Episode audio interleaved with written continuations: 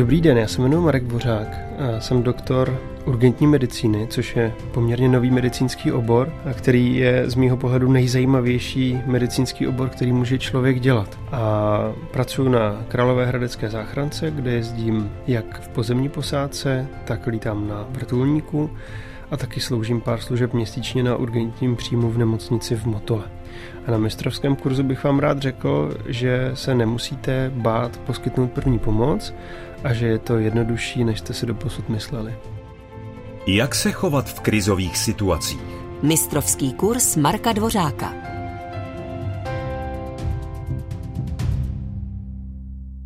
Asi největší odměna i pro mě jako doktora, když někam přijedu se záchrankou, tak ale i pro ty lidi, kteří poskytují první pomoc, je, když se na ně podíváte a řeknete jim, vy jste teď tomu člověku zachránil nebo zachránila život.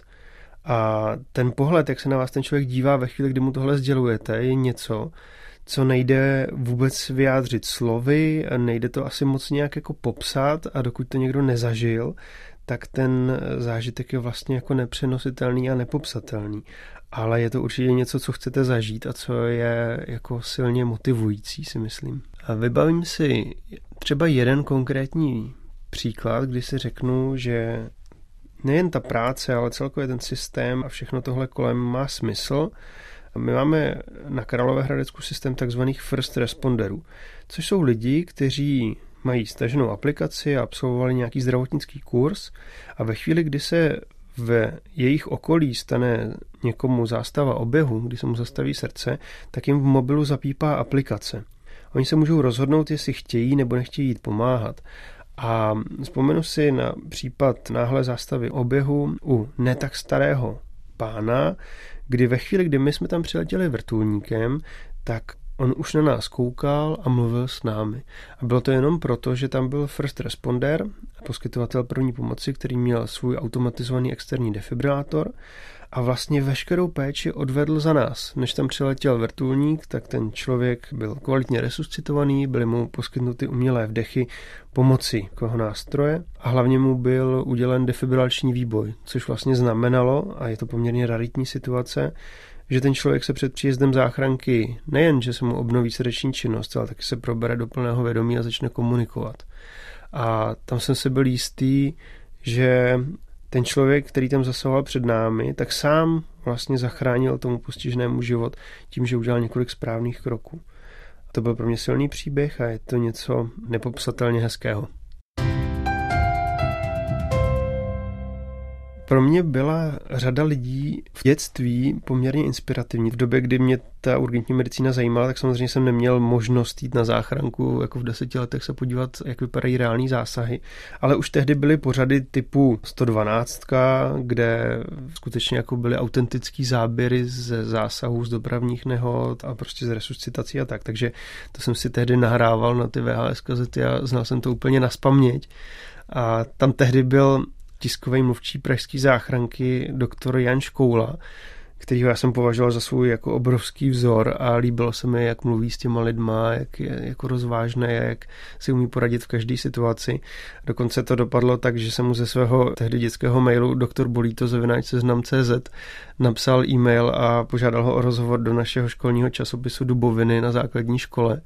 A on i tehdy byl velice ochotný a velmi ochotně a trpělivě mi odpovídal na mé tehdy asi poměrně hloupé nebo dětské otázky ohledně urgentní medicíny. Já si pamatuju okamžik, kdy jsem ho poprvé pak viděl naživo a to už jsem byl já doktor a už jsem jezdil na záchrance a tak jsem před ní poklekl, už jako z legrace jsem se začal taky smát. A říkal jsem mu, pane doktore, vy jste byl můj dětský vzor, vy to asi nebudete pamatovat, ale já jsem vám, když mi bylo 10 roků, psal maily a vy jste mi na ně odpovídal a moc vám za to děkuju, tak on se smál. A to bylo hezký. No a myslím si, že je poměrně dobrá cesta si vybrat to, co se vám líbí, podívat se na doktory, který nějakým způsobem vám přijdou, že tu práci dělají dobře a líbí se vám, jak mluví s těma lidma, jak se chovají, jak umí diagnostikovat a tak podobně. Ale vidíte i negativní příklady a to taky není špatně a já jsem si spoustu krát řekl, že takovýhle doktor nechci být a takhle se chovat nechci a jenom si to musíte v té hlavě přebrat a uvědomit si, že třeba i když vidíte někoho, kdo se nechová podle vašich představ, takže to není jako vaše povinnost se chovat taky takhle špatně a že si jenom vyberete a můžete ten obor dál jako formovat, což se snažím dělat i ve své praxi. První pomoc dokáže poskytnout každý. Jak na to radí lékař Marek Dvořák. Pojďme si teďka říct, s čím se vlastně můžete jako like na ulici běžně setkat a vy se s tím pravděpodobně setkáte jednou nebo třeba dvakrát za život, pokud se nepohybujete jako na poli urgentní medicíny a neděláte to jako práci. A k nám hodně lidí chodí třeba na kurz první pomoci a řeknou, já jsem byl svědkem dopravní nehody a nevěděl jsem, co mám dělat, tak mě to tady naučte. A nebo já jsem viděl někoho, jak má zástavu oběhu a nevěděl jsem, co mám dělat, tak prosím mi to teďka řekněte.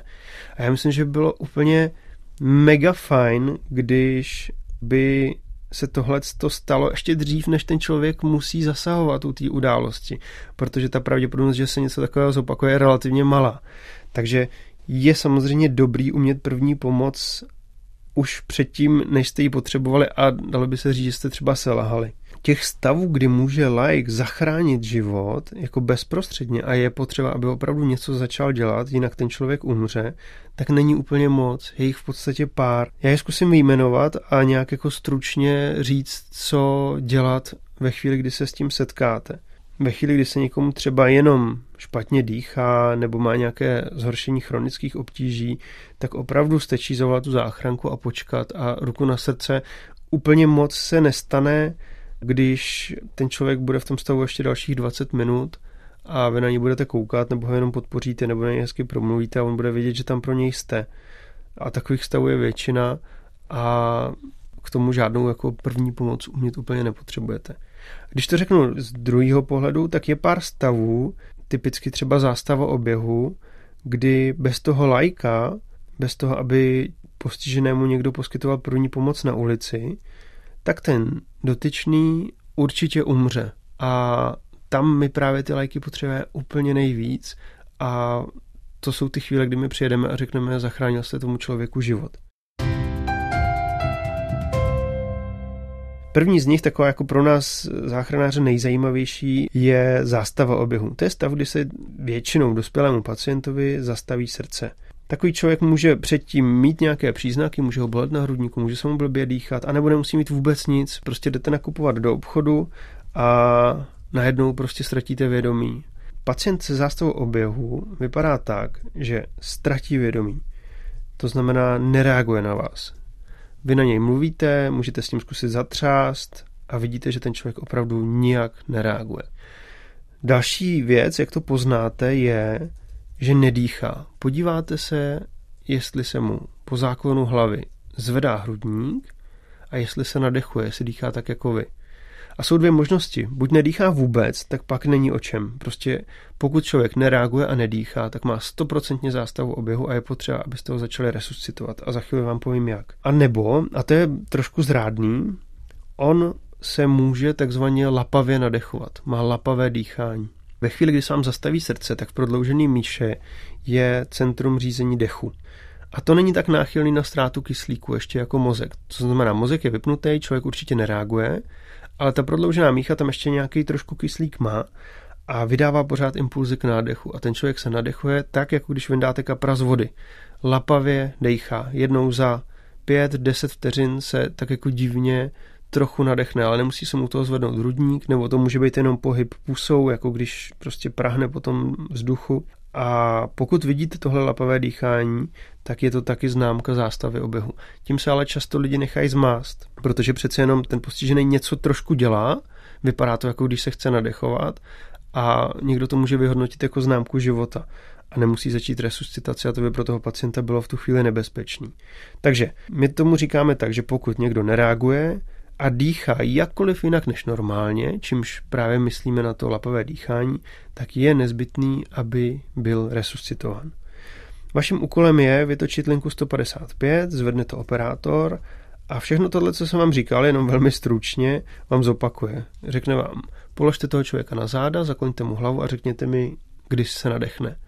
Vy řeknete, nedýchá nebo dýchá jakkoliv jinak než normálně a ten operátor vám vyšle nejbližší posádku zdravotnické záchranné služby nebo třeba i policii, když ví, že mají u sebe defibrátora, že tam budou dřív než záchranka, nebo first respondera.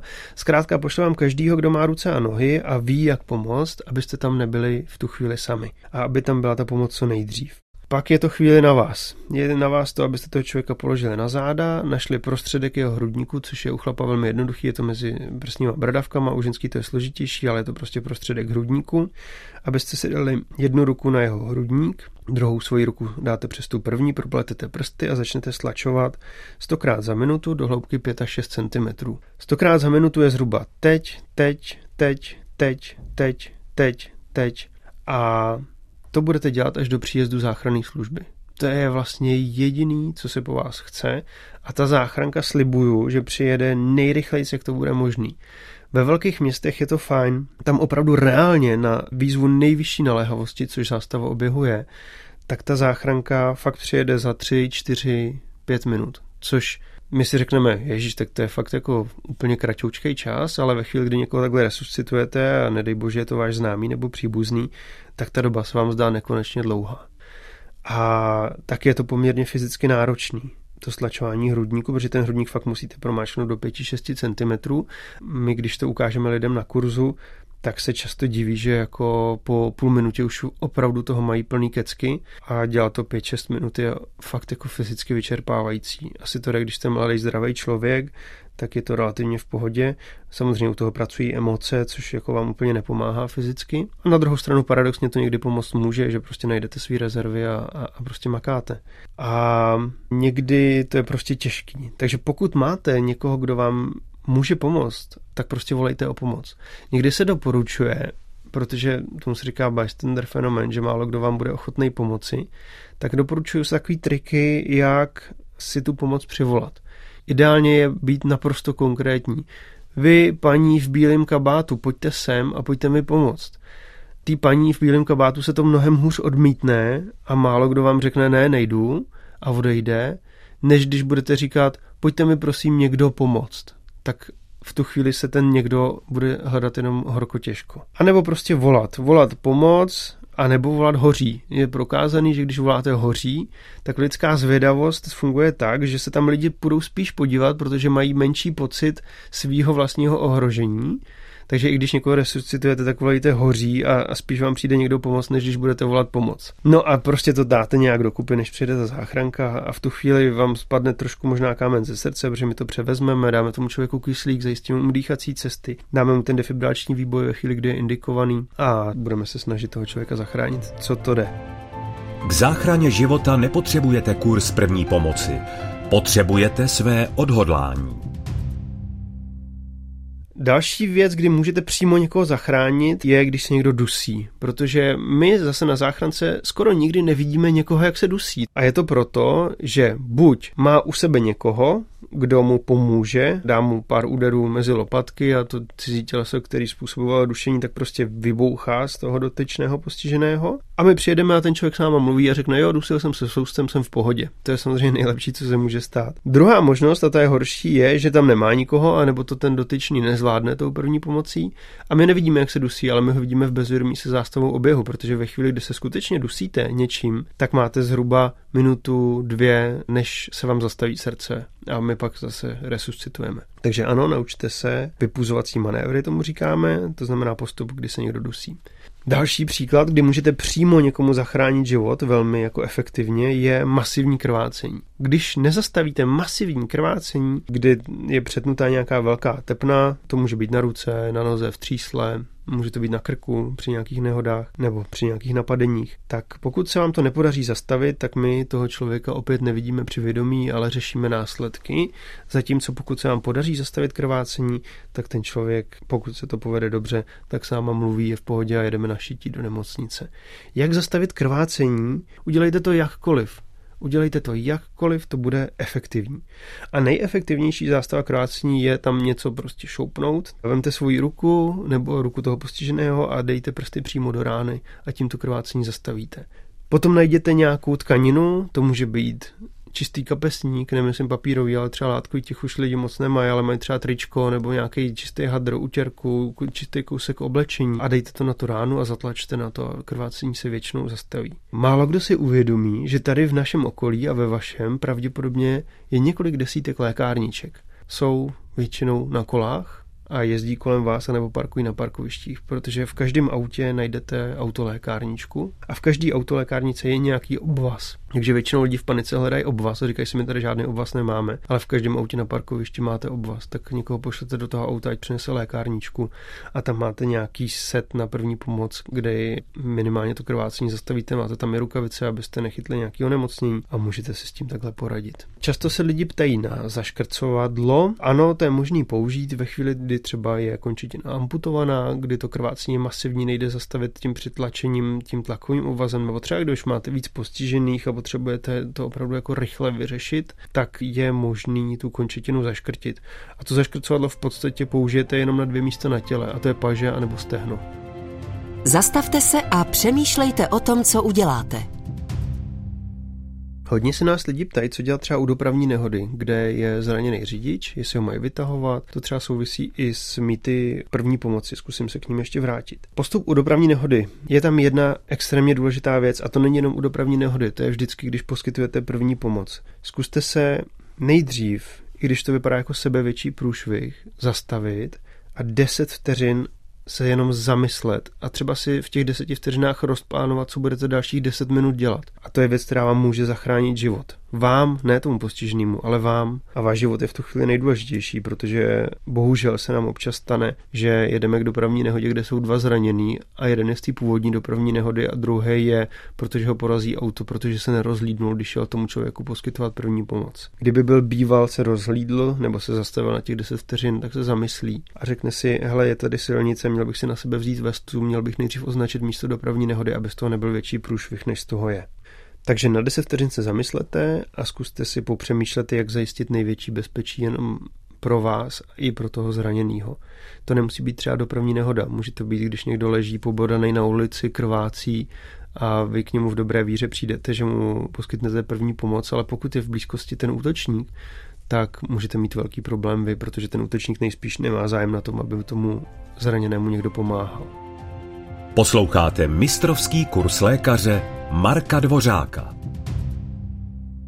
Když si nevíte rady, nebo si nejste jistí, tak vytočte linku 155 a nechte si poradit. Když tu linku 155 vytočíte, tak to zvedne operátor a řekne záchranná služba tísňová linka a bude se vás ptát nejprve, nejspíš, co se stalo, aby vůbec jako bylo zřejmé, že to je případ pro záchranku. Takže vy velmi jednoduše řeknete, stala se dopravní nehoda, nebo leží tady někdo na ulici a je v bezvědomí. OK, tím je jasný, že tam pojede záchranka. On se vás pak zeptá, kde se to stalo, protože to je v tu chvíli nejdůležitější informace. Takže řeknete adresu a v tu chvíli, kdy vy řeknete tu adresu a je zřejmé, že to je případ pro záchranku, tak ten operátor s váma sice je dál a ptá se dál, ale v tu chvíli už k vám vyjíždí záchranka. A to ví málo kdo.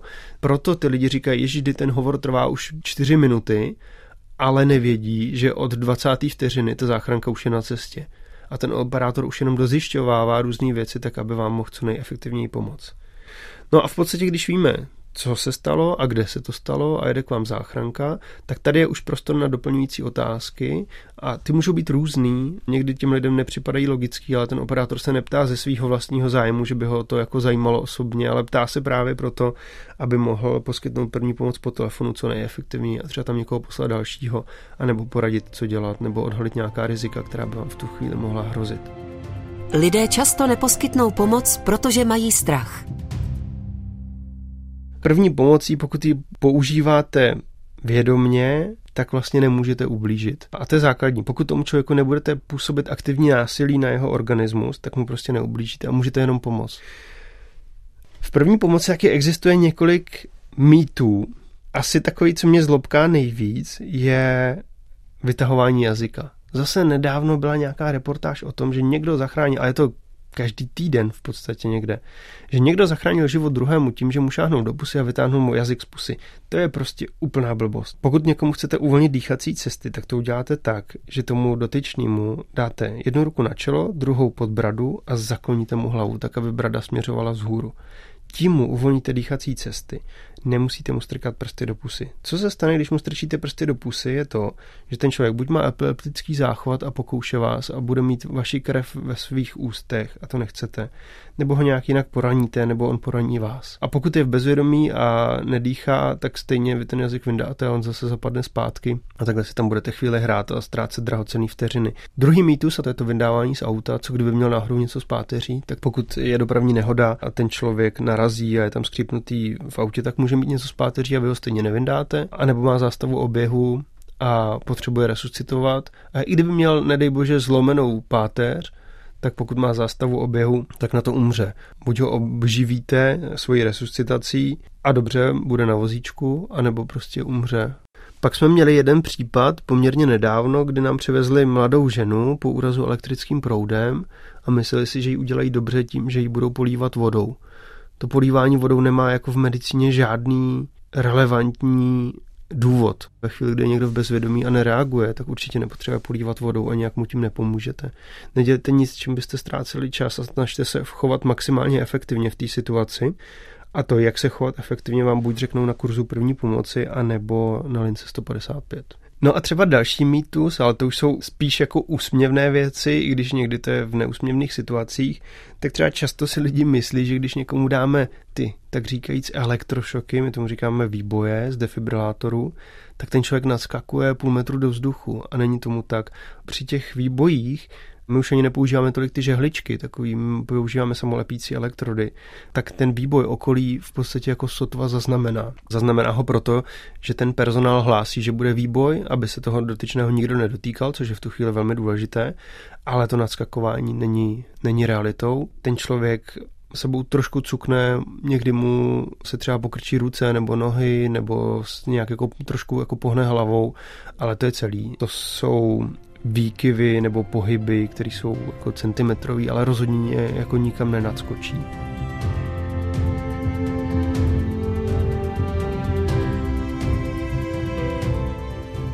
Pojďme si schrnout, co jsme si dneska řekli. První pomoc je velice jednoduchá. Dokáže ji úplně každý z vás.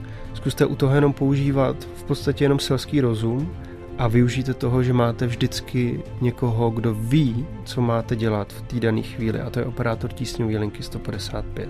Těch situací, kdy my vidíme lajka, jak někomu opravdu přímo zachrání život, tak je překvapivě jako hodně. Vy to možná nevíte, protože prostě se v tom jako třeba nepohybujete a nevoláte záchranku každý den, ale když pracujete na záchrance, tak ty příběhy vlastně vidíte denně. Lidi mají často pocit, že se s tím nikdy nesetkají a že to nebudou nikdy potřebovat, ale je určitá pravděpodobnost, že se s tím setkáte a že to budete potřebovat. A ten pocit, kdy někomu zachráníte život, tak jak už jsem dneska vlastně jednou říkal, tak je jako nepopsatelný a já bych vám moc přál, abyste ho mohli zažít sami aby jsme se mohli třeba někdy potkat a já bych vám se podíval do očí a řekl bych vám, teď jste tomu člověku zachránili život. Jaký to je to zažít a to je určitě to, proč jsem moc rád, že jsem mohl být v mistrovském kurzu a tuhle odvahu do té záchrany vám třeba dodat. Všechny díly série Mistrovský kurz poslouchejte na dvojka.rozhlas.cz, v aplikaci Můj rozhlas.cz a v dalších podcastových aplikacích.